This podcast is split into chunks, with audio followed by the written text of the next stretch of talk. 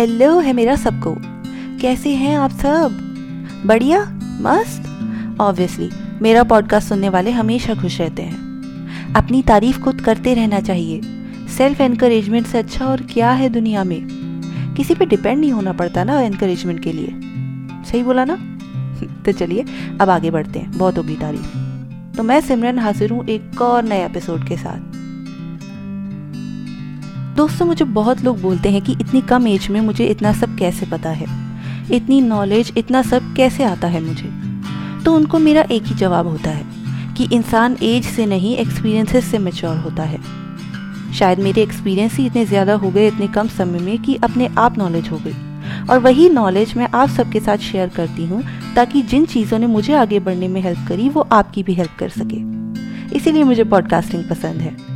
और आप तक मेरी आवाज़ पहुँचाने के लिए ये पॉडकास्ट मैंने क्रिएट किया है हब हॉपर स्टूडियो पर। Hubhopper is India's leading podcast creation platform आप अपना पॉडकास्ट स्टार्ट कर सकते हैं हब हॉपर स्टूडियो के साथ और अपनी आवाज़ लोगों तक पहुँचा सकते हैं डिफरेंट प्लेटफॉर्म्स के थ्रू जैसे Spotify Gaana Google podcast pink music and और भी बहुत सारे प्लेटफॉर्म्स एपिसोड डिस्क्रिप्शन में दिए लिंक पर क्लिक करें या विज़िट करें www.hubhopperstudio.com तो गाइस जैसे कि मैंने कुछ टाइम पहले अपने इंस्टाग्राम हैंडल पर एक पोल स्टोरी डाली थी, जिसमें मैंने पूछा था कि मैं नेक्स्ट क्या पोस्ट करूँ। तो मेजॉरिटी वोट्स हॉरर एक्सपीरियंसेस पे आए थे। मेरे जैसे और भी लोग हैं दुनिया में जिनको हॉरर स्टोरीज अच्छी लगती है। नाइस तो ये एपिसोड ज़्यादा बड़ा ना हो जाए, इसके लिए फटाफट से शुरू करते हैं आज की कहानी। ये कहानी काफ़ी साल पुरानी है। मैं काफ़ी छोटी थी उस टाइम शायद सेकेंड या थर्ड में होंगी। हम जिस घर में रहते थे, वहाँ ग्राउंड फ्लोर का पोर्शन हमारा था। फ़र्स्ट फ्लोर पर लैंडलॉर्ड्स रहते थे एंड हमारे पोर्शन के बैक साइड पर एक वन बी के पोर्शन था। वहाँ पर एक न्यूली मैरिड कपल रहता था। मैं बहुत छोटी थी, पर उनको भैया भाभी बुलाती थी। उनको भी अच्छा लगता था। हम सब काफ़ी मिलजुल कर रहते थे। एक बार की बात है। मेरे मम्मी सो रहे थे एंड उन्होंने एक सपना देखा।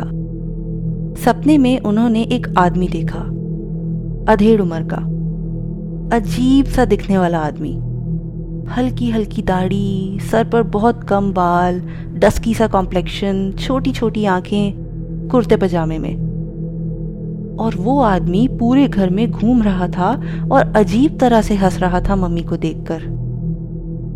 डर कर एकदम से मम्मी की नींद खुली। नॉर्मल सपना समझ के मम्मी ने सारा इंसिडेंट इग्नोर कर दिया। थोड़ी देर बाद पीछे वाले पोर्शन में जो भाभी रहते थे, वो मम्मी के पास आए। थोड़े घबराए हुए से। मम्मी ने जब उनसे पूछा कि क्या हुआ, तब उन्होंने जो बताया, वो सुनकर मम्मी हैरान हो गए।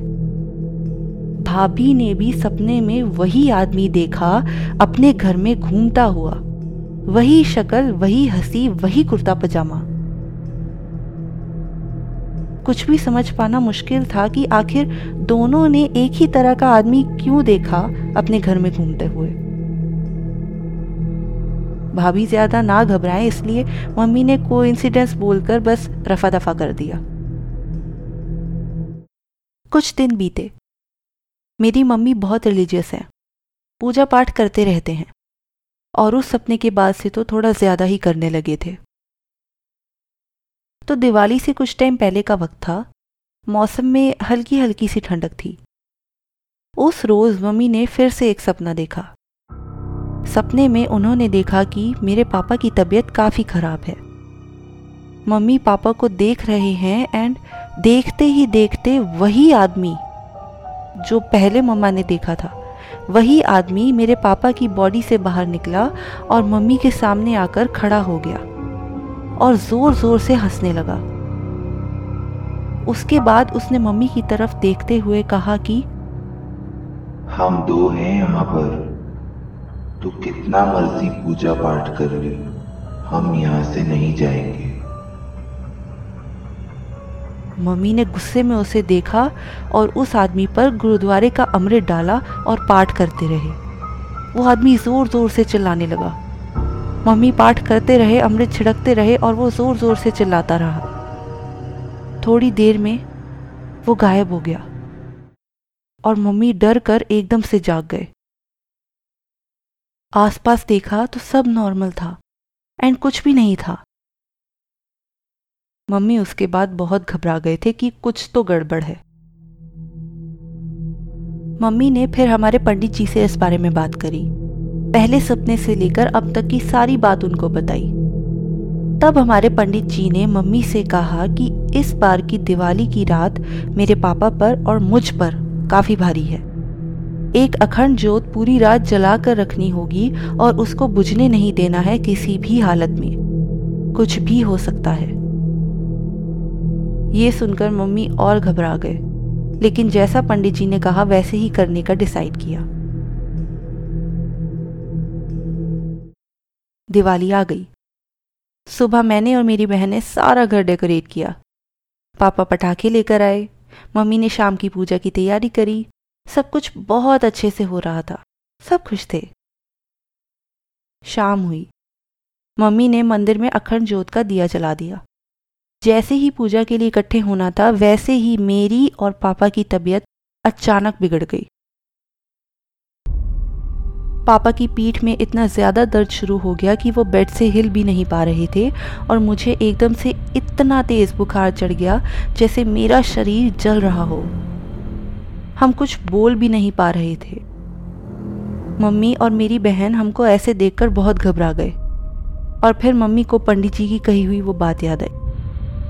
उस रात ना हम पूजा कर पाए, ना ही दिवाली मना पाए।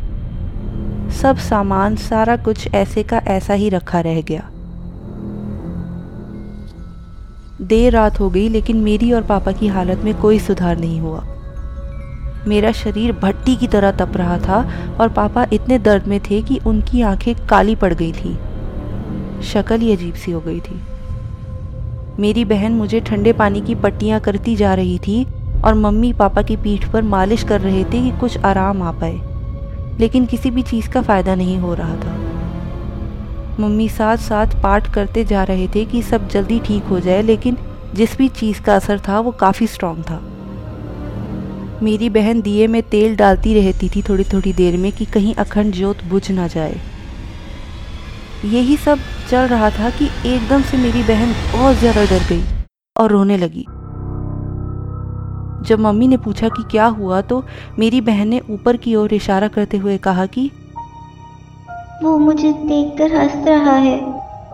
उसको बोलो यहाँ से चला जाए। वो मुझे डरा रहा है।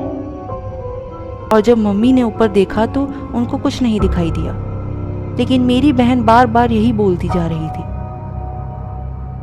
थोड़ी देर बाद जब मम्मी ने कहा कि वहाँ कोई नहीं है तब मेरी बहन ने जब ऊपर देखा तो वहाँ उसको कुछ नहीं दिखा। मम्मी समझ गए थे कि ये सब जो हो रहा है वो उसी आदमी से रिलेटेड कुछ हो सकता है। करते करते रात के तीन बज गए। मेरा बुखार कुछ कम हुआ और पापा का दर्द भी कुछ कम था। मम्मी ने सोचा कि वो और मेरी बहन इतनी देर से उठे हुए हैं तो कुछ देर रेस्ट कर लेते हैं। मम्मी ने मेरी बहन को लाइट्स ऑफ़ करने को कहा।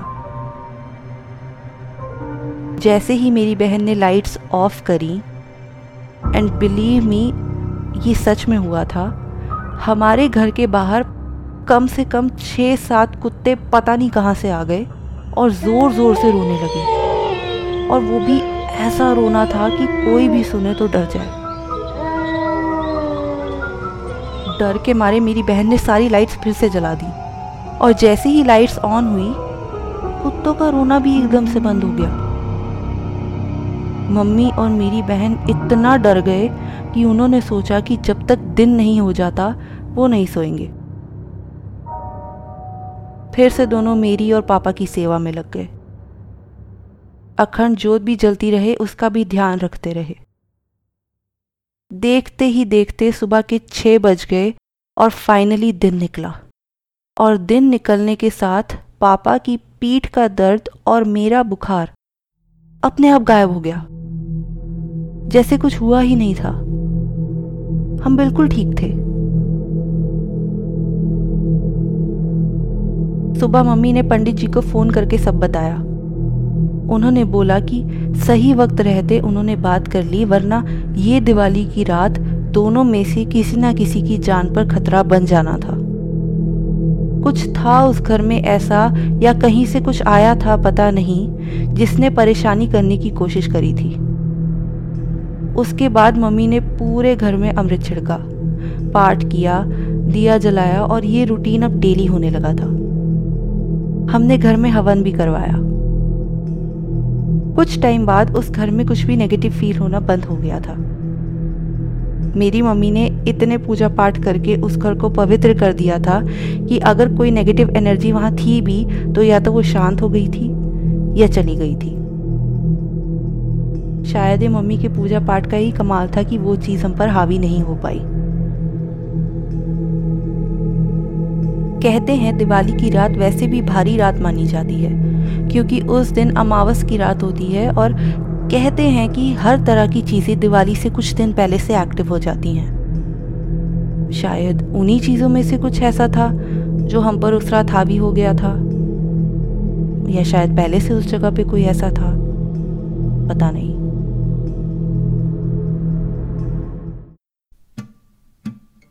तो ये थी दिवाली की रात की मेरी कहानी। पता नहीं आप लोग भरोसा करेंगे या नहीं, पर ये बिल्कुल सच्ची कहानी है। आपसे झूठ बोलकर कहाँ जाऊँगी मैं? आप लोग मेरी वर्चुअल फैमिली हो एंड आपसे अपने एक्सपीरियंसेस शेयर करना मुझे अच्छा लगता है। ऐसे और भी बहुत इंसिडेंट्स हैं जो मेरे जान पहचान वालों के साथ रिलेटिव्स के साथ भी हुए हैं एंड काफ़ी डरावने हैं। पर वो अब किसी और एपिसोड में बताऊँगी। सारी चीज़ें एक साथ तो नहीं बताते ना? सो इट्स अ रैप ये एपिसोड में यहीं एंड करती हूँ। अब मैं चलती हूँ और जल्दी लौटूँगी एक नई कहानी या एक नए सेल्फ हेल्प एपिसोड के साथ और करूँगी आपसे बहुत सारी बातें। तो तब तक के लिए आप खुश रहिए, हँसते रहिए, मुस्कुराते रहिए और मेरा पॉडकास्ट सुनते रहिए। Siya bye bye